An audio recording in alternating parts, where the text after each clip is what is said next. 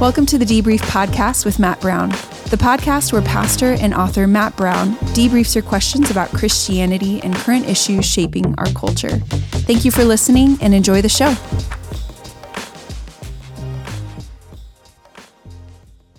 Well, welcome back to another episode of the Debrief Debrief podcast. This is Tammy Brown, Yes, and Pastor I'm your Matt's husband.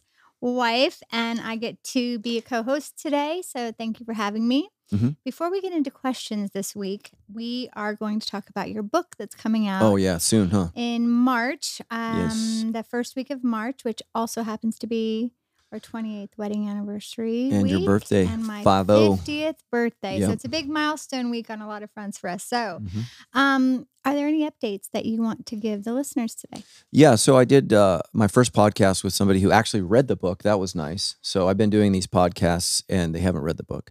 And I got some really great feedback and that was nice. And the guy told me, he said, Hey, this is a really great book. And actually his favorite chapter, and you know, I, I like all the chapters, but his favorite chapter was actually on our staff member, Natasha, and just her story of crying out to God. And he asked me so many questions on the soul cry. I thought that was really incredible. And um, if you want to know what a soul cry is, you got to buy the book. But um, he was really moved by that, and so that was a lot of fun, just getting some positive feedback from people. Because you know, people that like me will probably like the book, hopefully. Um, ho- Hopefully. hopefully, you'll buy it. But uh, but when someone who doesn't know you, who's never heard of you, and said, "Hey, I read this book. I really liked this. Really challenged me." I, you know, he was like, "I think other people need to." Um, read this and he really wanted to talk about how people can use it specifically in praying for people that aren't Christians. And I thought that was fantastic that he really kind Oh, of caught on to what I'm saying is look, these your, your friends and family might not come to church, but they are willing to, you know, let you pray for them. And I told him the story about when you and I prayed over our friends up in Idaho who are not in church, and Mhm. one is of a different religion. Mhm. And I, I, I shared with that story. I'm being specifically vague, if you're wondering, because these people did not give me permission to tell the story. But you remember when you and I were sitting there and this woman is just sobbing, Mhm. battling this condition. And I said, Would it be okay if we prayed over you in Jesus' name? Mhm.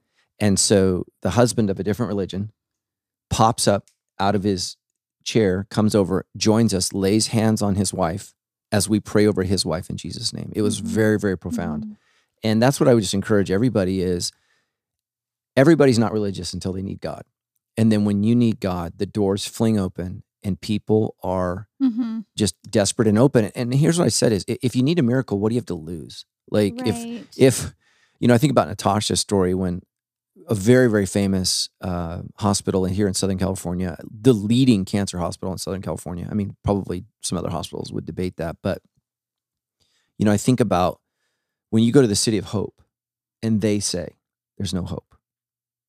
I mean think Yeah, about that. discouraging. that's discouraging. And so yeah so in the book they wouldn't let me write that because that's i guess disparaging to the city of hope but our listeners get that for free. Um, but you know so she comes to us in, in that in that prayer session where you know she came for me to be her pastor and at some point she became the pastor and i'm just watching this soul with everything stripped away talk to god. And i got to be i got to be on the bus to watch that prayer go to heaven.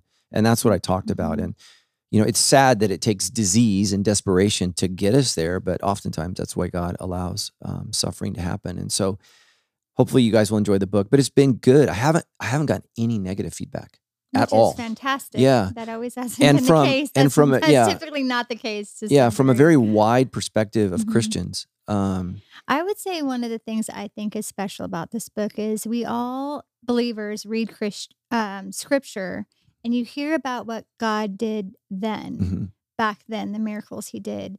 And every chapter in this book is a miracle that we've gotten to witness in just our Mhm. lifetime or be a part of. And so I think that's really special. And what I think it will do is give hope. Yeah Like if God's still in the business of doing miracles now, and we've seen him, um, the thing I'm excited about for this book is I think we've forgotten to have eyes to see. hmm yeah And, we take a lot of miracles that God does and things he does, like their happenstance or like we got lucky. Mhm. And we haven't had that like awe of God Mhm. of what he can still do. Tell me, I have two things for you on the book I'm curious about, and then we'll jump into these questions. Yeah. Do you have a favorite story out of them? Yeah, I mean, they're all they're all amazing, but you know, I think about when God allowed me to see a little 18 month old toddler come back to life. Mm, mhm. I mean, I can't I for can't that. describe for our listeners what that's like to pray over a corpse and say in Jesus' name, and then like I I, I say this Not in the only book, back to life, yeah, but back healed, to health. yeah, back to health, and No nothing is wrong with this yeah. kid after not breathing for eight hours. And I remember seeing the doctor, and I don't have his permission to use his name, but the surgeon who who um, who had done the surgery, and so he he he had left surgery because he could not personally handle the guilt of telling families your loved one died. So he went into cosmetic surgery. I asked him, "What do you do?" He says, "I make mountains out of molehills." So you can Okay. you can kind of guess what All right. what he does. But so here he is, right? So he he does breast augmentation for a living. He's donated his time for free to come with Mhm. us on this mission trip. And guess what happens? He kills a kid on accident. And I remember right when this little young man came back to life, the doctor, and I don't have permission to use his name, he looks at me with tears in his eyes because he was in the corner of the room. He Mhm, just was mhm. Was just grief stricken. He said it's just like in the Bible. It's just Mhm. like the stories in the Bible. And I wrote that in the book, but so that, that that's the most profound thing to me. And for two reasons, you know, every miracle is miraculous, but being but being able to be a part of one and see one instantaneously. Mm, And just so you know, all the miracles are not instantaneous in the book. Um, you know, I think about Mitch's story. He had to wait three years. Um, Natasha's story is 10 years. It's a 10 year journey. Mhm. I Um, mean, she's still living yeah. out her story. Yeah, she's still living out her story. Um, you know, I think about so many of the people, you know, but they're just amazing miracles and just incredible stories. And Mhm. I mean, I can't I there can't for that. describe for our listeners what that's like to pray over a corpse and say in Jesus' name, and then like I I, I say this Not in the only book, back to life, yeah, but back healed to health. yeah, back to health, and No nothing is wrong with this yeah. kid after not breathing for eight hours. And I remember seeing the doctor, and I don't have his permission to use his name, but the surgeon who who um, who had done the surgery, and so he he he had left surgery because he could not personally handle the guilt of telling families your loved one died. So he went into cosmetic surgery. I asked him, "What do you do?" He says, "I make mountains out of molehills." So you can Okay. you can kind of guess what All right. what he does. But so here he is, right? So he he does breast augmentation for a living. He's donated his time for free to come with Mhm. us on this mission trip. And guess what happens? He kills a kid on accident. And I remember right when this little young man came back to life, the doctor, and I don't have permission to use his name, he looks at me with tears in his eyes because he was in the corner of the room. He Mhm, just was mhm. Was just grief stricken. He said it's just like in the Bible. It's just Mhm. like the stories in the Bible. And I wrote that in the book, but so that, that that's the most profound thing to me. And for two reasons, you know, every miracle is miraculous, but being but being able to be a part of one and see one instantaneously. Mm, And just so you know, all the miracles are not instantaneous in the book. Um, you know, I think about Mitch's story. He had to wait three years. Um, Natasha's story is 10 years. It's a 10 year journey. Mhm. I Um, mean, she's still living yeah. out her story. Yeah, she's still living out her story. Um, you know, I think about so many of the people, you know, but they're just amazing miracles and just incredible stories. And and so what we're doing is we're making a request. But here's what I guarantee: no matter what you ask for, you you may not receive the miracle you want, but you will receive the miracle you need. And and God has been in that. Yeah, that and is so such a shift in just the way we look yeah, at and that's what I was convicted on on my Mhm. chapter on waiting. I was like, um, because you know, I had I had a major disappointment. Uh, I think it was about a year and a half ago for something that I felt like God said was going to happen in my life, and it did not happen. Mm. And I really wrestled with that. And and all of us that get no's, you know, we ask God for something and we get a Mhm. no, and it's like, okay, Lord. And here I am a year and a half later, and there's healing now, and I go, okay, I can I can I can handle this, and I can trust that Romans eight twenty eight you know um, god causes all things to work together for good to those who love him and, and call him are, and are called according to his purpose but what god works for good is he conforms us to the image of his son Mhm. and i see how through disappointment and disaster god has conformed me to the image of his son and he's changed me and here's the sad thing if god would have said yes to that miracle that i was asking for this book would have never been written Mm. and that's the thing that was so profound to me. I sat there and I thought, because you can only write profound things, I believe, in pain. It's just, I don't think success changes us. Unfortunately, that's Yeah, I, so I just don't believe that success is all that helpful. For us in terms Mhm. of becoming like Jesus. But pain and disappointment is profound. And Absolutely. you know, I think about um, I think it's chapter one. I talk about Horatio Spafford, um, and, and nobody knows his name. He's been dead a long time, but like, um, yeah, he that? lost. Well, he lost his Me and son. everyone in the room. He Oh, lost yeah, his son, totally yeah, in the famous fire in, in Chicago, and then he lost Okay. his four daughters off the coast of Ireland in a uh, Oh, boat yes, accident. Now I know who you're talking. And so he went to the spot, and when when sorrows like sea billows roll, it is well with Well, my soul.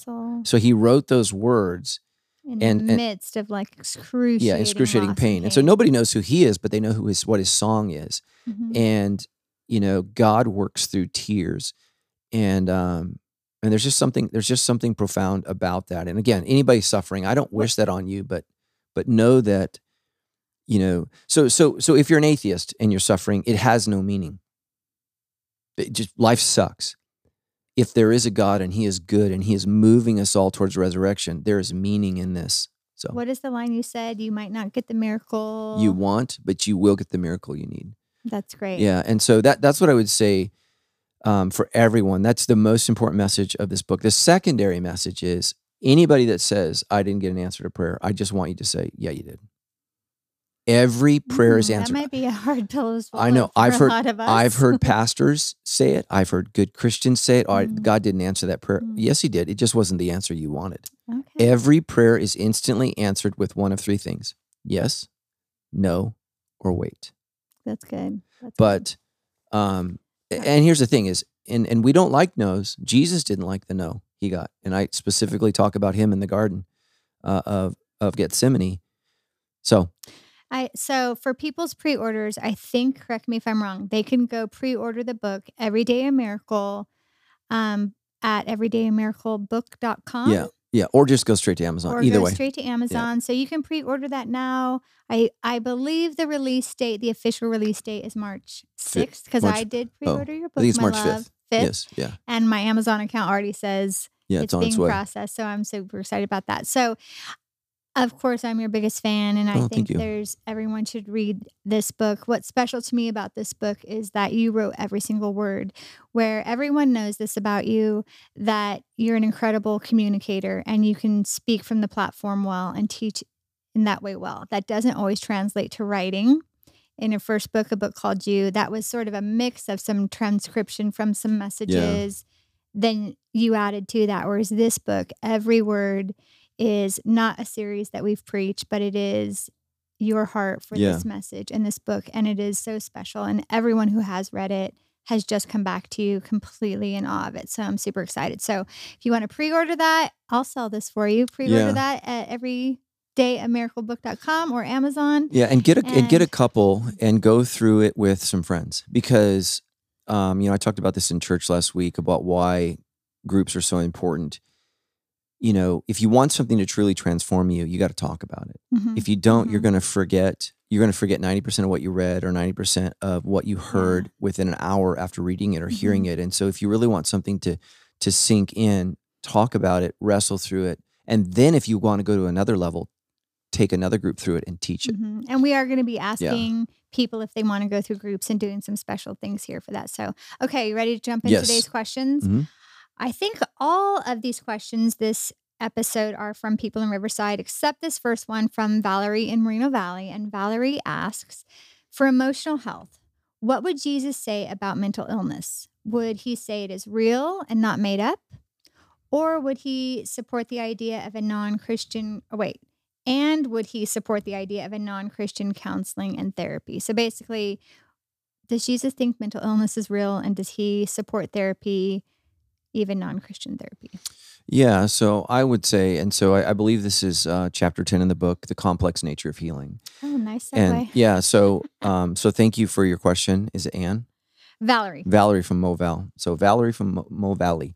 Um, thank you for your question. I think that for far too long, there's been this huge divorce from the medical community and the church. And so the medical community, right, uh, Mhm. they view faith and Christianity like a pathology because a lot of crazy people talk about God. So if you're around crazy people, they talk about God, they talk to demons, they talk to devils, and um, I think maybe that's because they see him more accurately than we do I know. I was going to say. So that's just that's just that. that's just my perspective there but what it leads doctors to do is to believe that it's all a hallucination and so you have the medical community on the left that sees you like a biological vehicle your car, you come in for a tune up They get the chemicals right, psh, you know, you're fixed. Um, and I, I just think that's a huge mistake. But then in the church, we think everything's a prayer. Everything's just faith about Jesus. Mhm. And so what I would say to Val is if a child needs glasses, we could pray for healing. We could ask God for a miraculous healing of their vision. And if we get a no, we get them glasses. And so that's why what I would do is let, let, let's pray about it. Let's talk to God about it. And if that doesn't work, then let's do whatever we can to pursue healing. And that includes going to see, you know, your general practitioner doctor, your MD. Mhm. But that may include going to see a, a counselor or a psychiatrist. Now, I prefer Christian counselors and psychiatrists, but Christians are just like any other people. There's some idiots among them. So if I had to choose between a competent non Christian counselor and an incompetent Christian counselor, I would go with the competent non Christian because I think you you need therapy. Get your church from your church, get your therapy from your Mhm. therapist. And so I, I I tell this all the time to our pastors is we are not therapists. We Mhm. cannot diagnose and treat mental illness. We can pray Mhm. over people in the name of Jesus. And sometimes God does some miraculous work. But Val, what I talk in that book is when we look at the story of Legion, Jesus walks us through three Mm. specific things that that man needed. Now, the church historically is just focused on casting out the demon, but Jesus does some other things that that man specifically needs. And one of the things, Val, is he sits down with him on a log and is talking to him. Mm. That is counseling. He's Mhm. counseling him. He's now in his right mind. But he's Never still- like that. Yes, but he still has needs. And and so the 12 disciples, right? He counseled them for 3 years. So we all need counseling. The scripture says repeatedly, counsel one another. It's actually a biblical word that's been adopted by the medical community to help people. Um, and so so I would say, yes, yes, yes, yes, yes. Get the help you need. Get the help you need. If you're if you're fat and out of shape, you don't just need prayer at church. You need a gym. You need exercise. We have to explore everything that we can do to fix our bodies, to fix our minds. And in the case of church, you know, all of our friends at the gym that never come to church, you've got to exercise your soul. Mhm. So you are a complex creature. And, and what the medical community is missing is the soul. They're completely missing the soul aspect. And we we don't understand that. We just don't. Um, so the medical community gets some things about healing wrong. The church community gets some things about healing wrong. I'm hoping, Val, that this book can bring those two things together. Um, but I'll say this: uh, a lot of work, the, a lot of the work that people do is they simply get on medication, and I, I bring this up in the book. Let's say I want to get buff, and I go and I buy steroids. So I go down to Mexico and I get some steroids, and I start taking the steroids, but I don't go to the gym and work out. Guess what happens? Mm. Nothing. My hormones have changed, but my body will not grow physically if I don't exercise it. So that's what we do with people with mental illness. We give them the steroid, but we don't mandate the exercise. Mm. You have to have both. You have to have, you know, the Zoloft or whatever. And then now you got to jump in and do the work. Yeah. You got to do the physical exercise. You got to do the emotional exercise. You got to do the spiritual exercise. And people don't want to hear that because everybody wants change without effort. yeah. And it Which just, unfortunate. I yeah. mean, I fall into that, Yeah. but I am learning to be different, as you know. So yeah, six months. You're my, you're my rock star now. Six months of weight training with And a better attitude. My husband, who's a trainer, who a has had to challenge me on my attitude um, a small handful of times at the gym. Okay, next question is from Zachary from Riverside. He says, "Is worshiping Jesus worshiping a human?" It's a great thought. Should we be worshiping a human or God the Father? How could the glory of God be contained in a human? Yeah. So Zachary, I'm- wondering, you know, um, and I can't pastor you. And remember, a podcast is not a person. So I'm wondering if maybe you have a Jehovah Witness background. So this feels very Jehovah Witness to me. Hmm. Um, and so I don't know. So maybe you can write back into the show. It- it's a great question. What we, if we go to John chapter one, verse one, in the beginning was the Word, and the Word was God, and the Word was with, excuse me, in the beginning was the Word, and the Word was with God, and the Word was God, and the Word became flesh and dwelt among us. That's John 1 1. Mm. And so, um, what John is saying from the beginning to the end is that for us to fully comprehend who God is, he had to become a human being so we could comprehend him. Specifically, now listen to this the language in John chapter 1. It's not just that he dwelt among us in our English, it's that he tented amongst us. So if you're a Hebrew listener, where does God first appear in the book of Exodus? It's not in a temple. What is it? Do you know? It's a tent. I did, but I didn't want Yeah. to say. It's called a tabernacle. The So. In everyone listening knows Yeah. I didn't know. in the book, sorry, I didn't I didn't pre, I didn't preview that. So in the book of Exodus, what happens? The people of God meet meet the person of God in, a tent. tabernacle. Yeah. In a tent. So we call it a so tabernacle. when it's you're saying tent, T E N T, like a tent. tent. He tabernacled amongst us. Mm. So that's what he did. Um, but if I say tabernacle and not tent, we all, you know, we're, we're oh, it's it, it's it's the fact is that he dwelt among us. So you know, when you have a tent, what do you do? You have people in, you gather together, and that's where you connect. And so that's what it is in John one. So some other uh, great places to go would be Hebrews chapter one. Um, you know, uh, there's a great verse, uh, and you guys check my. I'm I'm just spouting these off. Titus two thirteen. Um, we await the return of our great God and Savior, the Lord Jesus Christ, and so uh, Jehovah Witnesses will say, well, it's the it's the great our great God and the Lord Jesus Christ, but there's this thing in Greek called the Granville Sharp rule. And what the Granville Sharp rule is it helps us to understand when God says, I'm the God of Abraham, the God of Isaac, and the God of Jacob. The Bible is not talking about a God of Abraham and a God of Jacob and a God. So because then you would have three gods hmm it's talking about the Granville Sharp rule is when you have two nouns separated by um, is and a conjunction. One conjunction, it's talking about the same thing. So our great God and Savior, the Lord Jesus Christ, He is both. He's both. Mm. And so that's a specific verse. And there's really no way around that in the Greek. And I know the Jehovah Witnesses have their own translation and they really, really try there. But you need to know for anyone who's Jehovah Witness, no, no other denomination, no other theologians work on their translations. It's just their little group. Uh, they don't publish who these theologians are. It's not academically sound. It's not real. It's not a real interpretation. Um, you know, Mormons are guilty of this same thing oftentimes. And so, what you want is you want a Bible where scholars are published, their name is alongside. I was on this committee, um, and and if there's a discrepancy in a legitimate Bible, it will give you a little like letter A, and you go down and it say a secondary interpretation could be, and they'll Mm, and they'll put that in there. that. So that's a legit translation. So what that means is, let's say there's a, the ten person committee, and eight people said A, and two people said B. They don't just pretend that nobody said B. They put it down below, and so okay, it could it could mean this because you know languages. The Greek language specifically is very precise. Hebrew's slightly more challenging. Shouldn't say slightly, a lot more challenging. it's why we use Greek for medical terms because it's very very precise. Um, which God knew that. That's why He came at the time when Greek was the language of the world, and He published His uh, His book in Greek. You know, a lot of uh, Muslims will say, "Well, the scriptures were written in Hebrew and then translated into Greek." That's just not true. It was it was it was written in Greek. The earliest manuscripts are all Greek, and so there's a reason for that because It's a little Bible hardly- hardly any Jews would even be able to read it in Hebrew. So, so there you go. Yeah.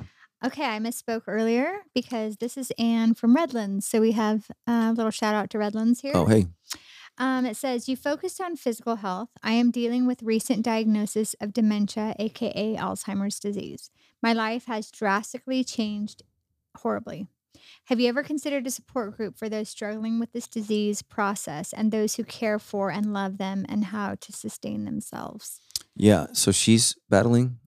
Yes, it says, I am dealing with a recent diagnosis. Oh man, I'm so sorry. So we're going through that with my family as well. Mhm. And um, you know, I got a, a sweet text from my dad this morning, just sharing with me how he's struggling so mightily with this illness, and you know, he's frightened by it, which I think we all are. Um, so I, I just want to say I'm sorry. Um, you know, I, I would love to have all kinds of support groups. Here's the challenge that the church is facing. So you're facing this issue, uh, this crisis of dementia. The church is facing an issue of a lack of volunteerism. It is an epidemic and it's a huge problem. And so while I would love to wave my magic wand and say we're going to have a group for every crisis, a group for every struggle, I can Mhm. barely get people to volunteer in church on Sundays to do kids, to do parking lot, to do greeters. I can barely get people into groups Mhm. much less to lead a group. And so I, I I would love this if there's somebody that's willing to go through group training. I was sort to say if someone's listening and Yeah. or in your family and they want to do that, we could help set that up. But Yeah. we, we need people to come forward to lead those. Yeah, I can't I cannot run the church without volunteers, and I, and I realize everybody listening to this is like ah, you know, but that's just the pro- our culture has shifted, and we just don't volunteer. We like to show up, Mhm. and so that puts two pressures pr- pressures on the church. It means I have to hire more people, So what's the other thing? Well, the church is all about money. Well, to hire people, I have to raise more money. So it, it's this double-edged sword that's a challenge for the church. And so the more volunteer labor we have, the less we have to pay employees. And then you know you have the whole Carl Lentz story where you had these volunteers that felt used and man if any if any volunteer at Sandals feels used quit. We don't want to use people. We want to inspire people to serve god. And so empower you to use your, Yeah. the gifts that you've been given. yeah i mean my goal is when you and i retire we're going to serve the church for free. I mean we're we're, going to work here for free. And because this isn't a job this is our calling and we love the local Mhm. church we love god. And you know you think about what you and i did last weekend we were at another church plant in orange county. We were there. How many hours were we at that church Um, well, I was there two days. yeah i was there i So- was there You two were there days. two days too. You Yeah. yeah. There. and and not only did we did we go and volunteer to be there but we gave money to another church Mm-hmm. Yeah. that's struggling and because we believe in what they're doing i shouldn't say they're struggling they have they have some vision i, I don't want to say and that we want to support. and we want yeah. to support that it's not my church but it's the lord's church it has a different Mm-hmm. name different pastor um, even a different denomination and historical background but it's a beautiful church and so we gave money to them Things in Yeah. that area.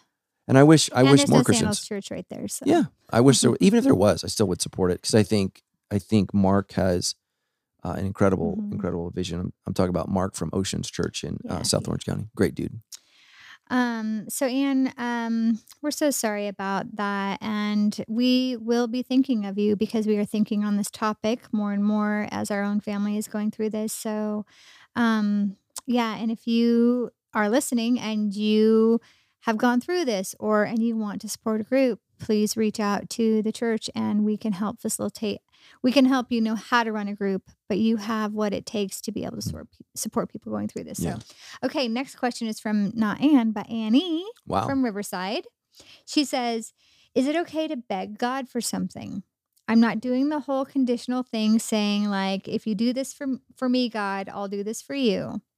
I'm looking at my feelings. I'm looking at the facts. I'm reading God's word. I'm looking at the worst, the best, and most likely outcomes.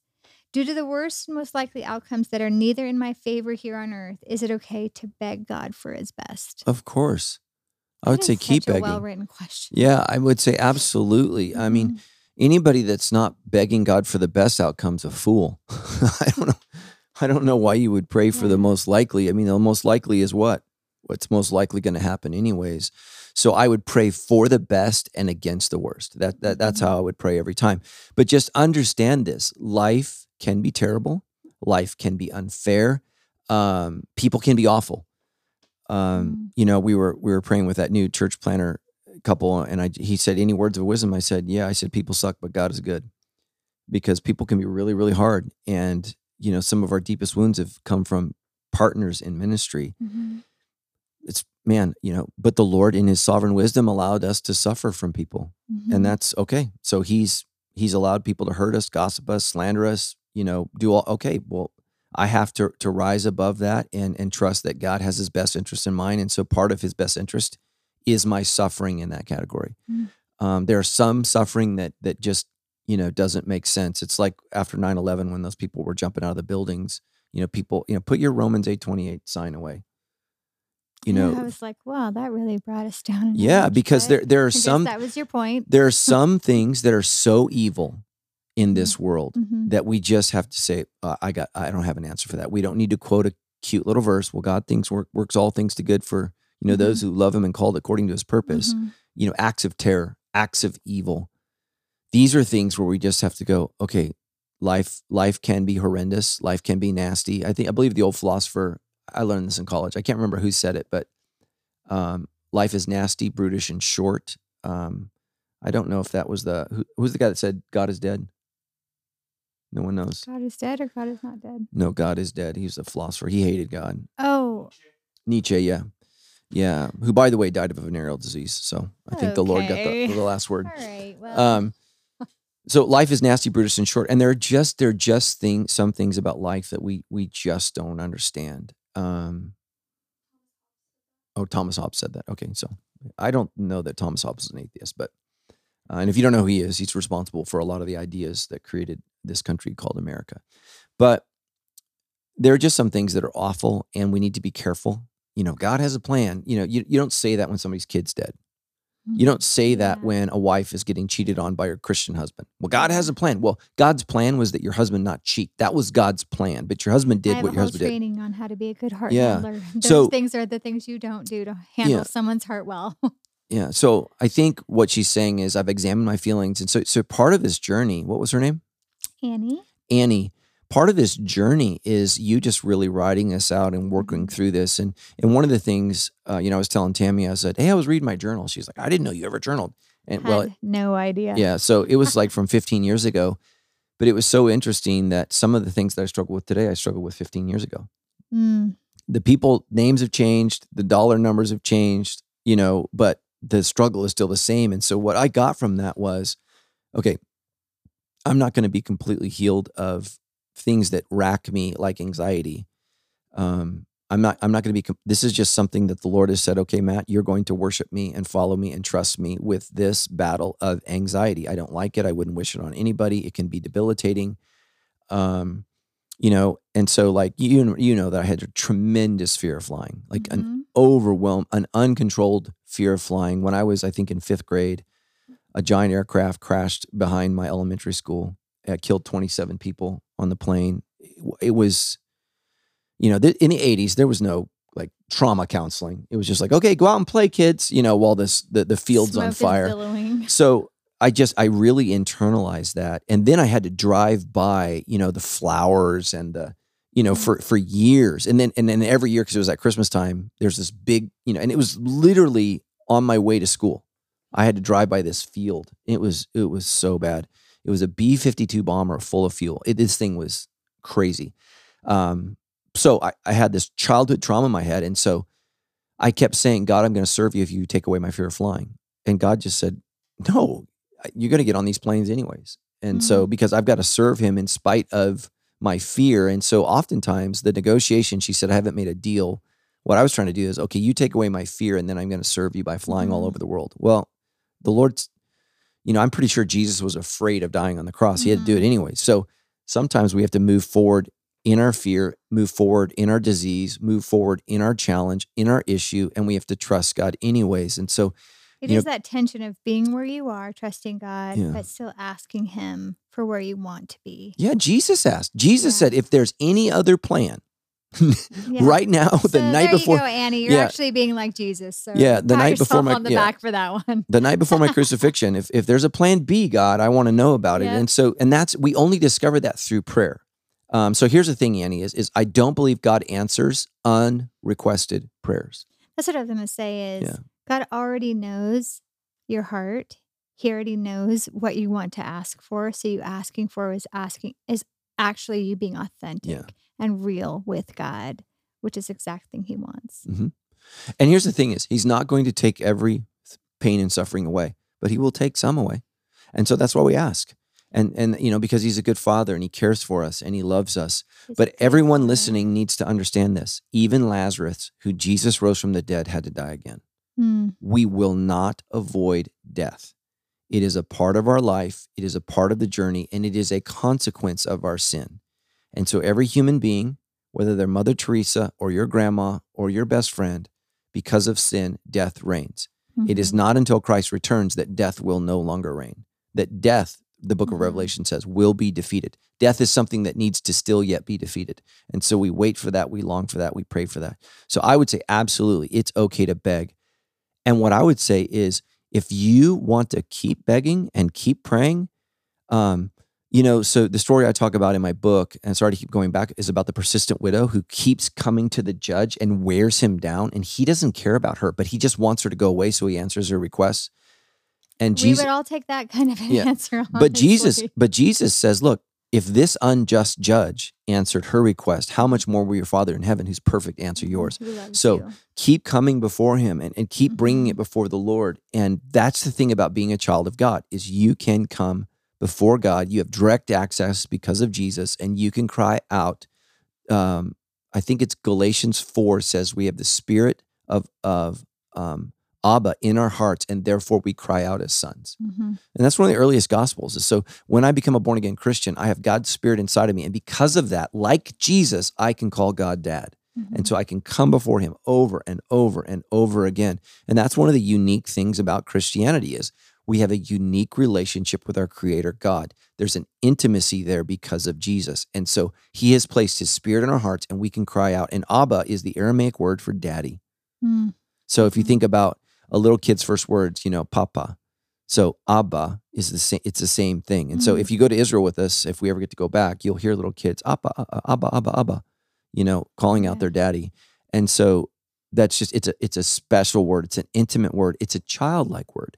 Hmm. So Okay, great question, Annie. And um, we don't know what's going on with you, but we pray for you um, in whatever that ask is, that it's God's will and that you will hear from Him and feel His closeness. Um, okay, two more questions. This one from Jennifer from Riverside saying, I love this first part, and you and I are, are becoming experts on this question. After listening to your message, I apologize to a family member for lashing out due to emotions. We'll pause there and say, Good on you. yes, That's thank you for not e- listening. that is not easy to do. However, it is appro- is it appropriate to establish firm boundaries to safeguard my emotional well-being, especially when the person I reacted to continues to be dishonest, exaggerate, complain, and maintain a negative attitude? Or do you feel I am overreacting by distancing myself from someone who consistently triggers painful and challenging emotions? I already know he'll answer this because I've asked him this a million times. Go ahead. What do you have to say? Well, how do you think I'm going to answer it? Not Since you know, why don't you share with the audience? I probably haven't memorized what you'll say because I this is what I get to hear. Well, share. Tell us. no, you go ahead. Uh, no, I want to hear. I want to hear what I would say. I think he would say, of course, it's okay and very important to establish boundaries Yeah. With a person. Yeah, I think we need to remember We that. we have to forgive, but we do not have to reconcile. We do not have to be close. We Mhm. do not have to have the same kind of relationship that is okay. Yeah, you and it's actually smart because it makes you sin. It causes you to sin. You cannot wrong people, but you do not have to be consistently wronged against. So Mhm. that's what a boundary is. A boundary says, um, you know, if my next door neighbor has a dog that keeps coming into my yard and biting me, I can. I want to maintain a peaceful relationship with my neighbor. I'm going to build a fence, and so a fence is a boundary. And what it just says is, look, I've been bit by your dog now multiple Mhm. times. I don't want to be bit any longer. So, so now, if I have some wounding and some trauma I haven't dealt with, and it's an imaginary dog that's Mm. triggering me, then I have This to is my favorite part of Yeah. the speech. then I have to then I have to go do the work myself because it's not okay for me to continually be triggered. Mhm. Um, you know, like if you're arguing with a crazy person, who's crazy? I think both parties are. So Well, yeah, if you if you continue Yeah, to engage, which so- Matt's challenged me on over the years of like, why why do you keep engaging in that conversation? Why do you keep ge- engaging in that line of thinking? You know it's not right. You know it's flawed thinking. You know it's birth or rooted in unhealth. Now it's not about them. It's you. You keep kid- you always tell me you keep continuing to get upset, triggered, engaged by craziness. yeah, I mean, if you if you consistently expect a different reaction from a fool, then you're you're the fool. It's called insanity. Yeah, it's called insanity. And so you what you've got to do is just prep yourself and just say, okay, um, you know, like I have to do this all the time if I go to a family event or I'm at a wedding. You know, people I don't do weddings uh, anymore, but you know when I used to do them, they always put me at the table with the craziest family member as far from God as It's like possible. all our friends at a table, and then Matt and I at the table with every unbeliever in the family. They're like, "Can you please lead Uncle Bill to the Lord during Yeah. the reception?" They're hoping my Jesus we'll will be try. contagious. Yeah. so, you know, and people just, you know, people just come at you and, you know, it's difficult. Like, you know, I, I stand in the lobby um, every single weekend after church when I'm able. I think that's really, really important. But you know, I mean, I had this week somebody came up to me and just confronted me. Just, just was, you know, I, I want to be in, incredibly vague here because I don't want this person to feel upset. But but just for how I had be- behaved myself. And it's just like, okay, I, when I go out in the lobby, people say whatever they want, whenever they want, however they want, and I have to smile and react and and try to handle that the best I can. But even in that, as a as a megachurch pastor, I make myself incredibly um, available, and it's why most megachurch pastors don't, Mhm. because you're just standing out there waiting for the paper cuts. People just come by you with the paper cut Mhm. and like I preached my heart out last weekend and, and I, I got more questions about the freaking plant.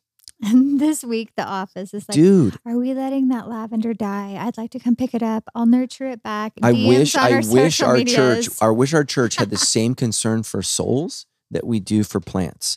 And um, Also, we are nurturing it back. yes, I know. but as oh my gosh, it just it's you talk about just missing the point. So so people are hard. People are really hard. It's why we're not in small group. It's why we don't want to serve at church. It's why people don't go to church. And people say this all the time. Oh, I got hurt by the church. No, you got hurt by people. Just what are their Mhm. names? Write it down. People are people. You know, uh, we have idiots here at Sandals Church too. Fortunately, sometimes it's me. Sometimes it's our staff. So that's just the that's just the reality. we're- it's because we're human. Yes, and we're sinners. And um, you know, what we should be quick to do as as Christians is not to make excuses or explain, but to say, you know what, my emotions got the best of me. I'm sorry. I shouldn't have done that. Please forgive me, and then move forward. But for most of us, you know, we just lie. Oh, you know, I would never do that. Okay, like you're Jesus. We we we all do it, and so. So yes, I think it's it's okay to have boundaries, but I would get a third party where you talk about the situation and you invite them to challenge you. Because here's what happens: usually we share with people, and we just kind of vomit, and everybody goes, "Oh." But who's the person that that is given permission to push back?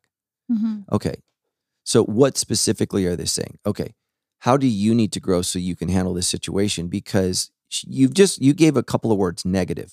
Well, I get it. I don't like hanging around super negative people Mhm. either. I get that. But- Dishonest, exaggerate, complain, negative. Yeah. So this is a challenging person in your life. So so so what I would say is, what do you need to do to grow? Because there's a difference between challenging and abusive. Mhm. So if it's an abusive person, you create a or boundary. annoying, annoying. Yeah, or yeah, or annoying. You know, like there was this girl at our church a couple months ago, and she was feeling pressured by a Christian family to allow to allow her father, who sexually molested her, to walk her down the aisle. And I just said, "Let me set you free from that." I was like, "Your whole family can hate me. They can write blogs about Sandals Church." I was like, "I'll walk you down the aisle. Your your dad your, your dad sexually molested you. He doesn't even deserve to be at the wedding. Mhm. Like he doesn't even get an invitation." I'm sorry. You know, the Christians that advised Mm-hmm. her, well, we need to have grace. I'm like, I'm going to give you some grace. Come here. So Whew, now so- you guys got him going. yeah, so so if it's abuse, now we got to be careful because now we live in a culture where everything's abusive. yes, Okay, some things are annoying. Annoying is not abuse. Personality is not abuse. Negativity is not abuse. even being offended. Yeah, even being offended is, is not abuse. So because that just that takes away from the people in our church who are nursing real wounds. Mhm. And and there are some people in our church that have undergone enormous stuff. I have stressed out days. I've never been abused. It's not happened to me. I've had I've had some I've had some terrible experiences. Mhm. But for the most part, God has really, really blessed me. I had two parents that loved me, raised me in church, taught me right from wrong. Okay, not perfect parents, but but great parents. So I'm blessed. I still have bad days. I get irritated by people, and you know that happens. So so I would just say, really, really pray into that. Really, really seek God's will. And in the end, it's okay to have a boundary. And why do I know that? Because when we go to the last chapter in the Bible, the kingdom of heaven, the new Jerusalem, guess what it has? A boundary. Mm. There are walls all around it. And what it says is the dogs and the cowards and the, the unbelievers will not Mhm. get in. It's yeah, because the question is kind of either or, and I would say it's and both. Yes, you need to have a boundary because it's like, can I have a boundary or am I overreacting? I do think what you're saying is yes, have a boundary, and it's not or. Um, figure out why does this consistently Yeah. trigger you? What what about those things? What's it bringing up in you that maybe you need to grow in, have more grace for, deal with? But it's probably and both. yeah, it's a good word. Um, I actually, this is a great, I mean, I could have written this question. And about a year ago, I read a book. I'm like, everybody I know needs to read this book. So I'm going to promote a different book than yours. yeah, it's fine. I know what you're going to say. yours, is- Unoffendable. No, No. Lisa TerKeurst's book. Oh, how to on, forgive when um, you can't forget. On boundaries. Yeah. Yeah. Um, Is that- no, that- it's not how to give when you forgive when you get, Oh. it's, it's boundaries. Okay. Um, and she has such what is can you look up what that the name of that book is um for her boundaries book because it's not just called boundaries that's like Cloud and Townsend but Lisa TerKeurst who is a believer Christian author wrote a book on boundaries I've listened to it five times on Audible um recommended to both my girls several women in our women's ministry for it it, it just it gave me language to put to myself, which has helped me actually know how to establish establish boundaries and not walls or cells. Mhm. Because a, a boundary gone wrong actually creates a cell that you live in, Mhm. not that keeps other people out. So we'll get the name of that book. Good Boundaries and Goodbyes. That is one of the best books I have ever writ- uh, read in my Mm. um, adult life. So I highly recommend you read or listen to that. Um, and okay, so she also has a couple follow ups. Where would you like us to comment for our pre orders? Okay, yeah. If you could go to the Debrief podcast or YouTube channels or any of the socials for the Debrief and comment Mm. that you got it, that would be just, it's actually just so encouraging for Matt. I'll say that from across the room from him. Yeah. It just really encourages him. This was such a labor of love to put out for our church and for the Christian community as a whole. And for non believers to know that there is a hope Mm. that they are desperate for, but may not know where to look for. So when you comment, that's just such a great way to just support the message of this. Okay, last question. Ron from Texas. I said they were all from Riverside. I don't yeah. know what I was I don't know what you're thinking either. Ron from Texas says, Hey, Texas. Um, you talked about Israel choosing between Syria and Egypt, which to support in an upcoming battle. And Jer- uh, and Jeremiah 17 responding, Don't choose men, choose God. It seems like the battle was in 1274 BC and Jeremiah lived in 600s. Am I missing something? No, I just misspoke. So, um, And that's that answer. yeah. So, so what I said is Syria. There's what he's saying. There's no nation as Syria. So there are the Assyrians, and so that's where the Oh. name Syria comes from. And so their capital was Nineveh. But in uh, Jeremiah 17, I just misspoke. They were being invaded by Nebuchadnezzar, and so they were what they were trying to do is King Zedekiah or Zing, King uh, jo, Jehoiakim. Jehoiakim. I don't know how to say it. Jo, Jehoiakim. Um, I don't have the Hebrew in front of me. So they're not exactly sure which king was in charge when that prophecy was made. Ultimately, Zedekiah gets his eyes gouged out and all of his kids killed in front of him by King Nebuchadnezzar. It's pretty unfortunate. it's pretty brutal. Um, and what the Jews ultimately went through, um, you know, in that time was was horrific, and um, you know they, they were the Jews have been you know um, taken out of their land multiple Mhm. times over thousands of years. You know, we talk about the you know the whole Israel Palestinian issue and. Um, you know, and part of that tension is right. You know, Palestinians have been there, but the Jews, you know, have a historical lineage. You know, and whose land is it? And so it- it's a tough thing. So so I just misspoke. And so what was happening is Nebuchadnezzar was coming in. And so the prophets were telling the king, oh, we're going to be fine. Mm. And so what God is saying is that they're not prophesying because of me. They're just men. They, they've, they've forsaken me. And then some, the king was saying, well, Egypt has our back. So we're going to be okay. So when, when Nebuchadnezzar comes, Egypt is going to come and save us. And God says, why would you put your trust in flesh? And so I just Okay. misspoke. So Syria is to the north, but the the Assyrians are Nineveh, but actually in this time it wasn't even the Assyrians. I just misspoke. It was the Babylonians, specifically King Nebuchadnezzar, and he's coming for them. So Uh, to your credit, you do hold a lot of random historical facts up in the head of yours. yeah, no, thanks for paying so much attention. Every I- yeah. once in a while, you you get a little mixed up, but it is rare. So I'm kind of sitting over like, wow, you usually he is crazy about his facts and details. It Yeah. always impresses my children and I. Yeah, I mean, my style of preaching, and so just so everybody knows, I don't preach from a manuscript. I just don't, and so it allows me to be more free flowing. But the the negative side of not preaching from a manuscript is, I mean, I guess you could misread something anyways in a Mhm. manuscript, but um, it is you, all you tend to make you tend to make Yeah. more mistakes, and so. Um, and I preach before a live audience, and so it's a it's a it's a challenging thing to do, and that that stuff just happens. So Mhm. I just made a mistake. You're not wrong. I was wrong.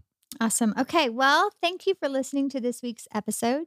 You know that you can always submit your questions anytime to move.sc slash ask or go to Sandals Church app, and we will talk to you next time. Bye, guys. Love you. Hey guys, thank you so much for listening to this episode. My book, Every Day a Miracle, comes out March 5th. Please pre order today. It is a book about a journey towards trusting God who heals inside and out. Thanks for watching the episode.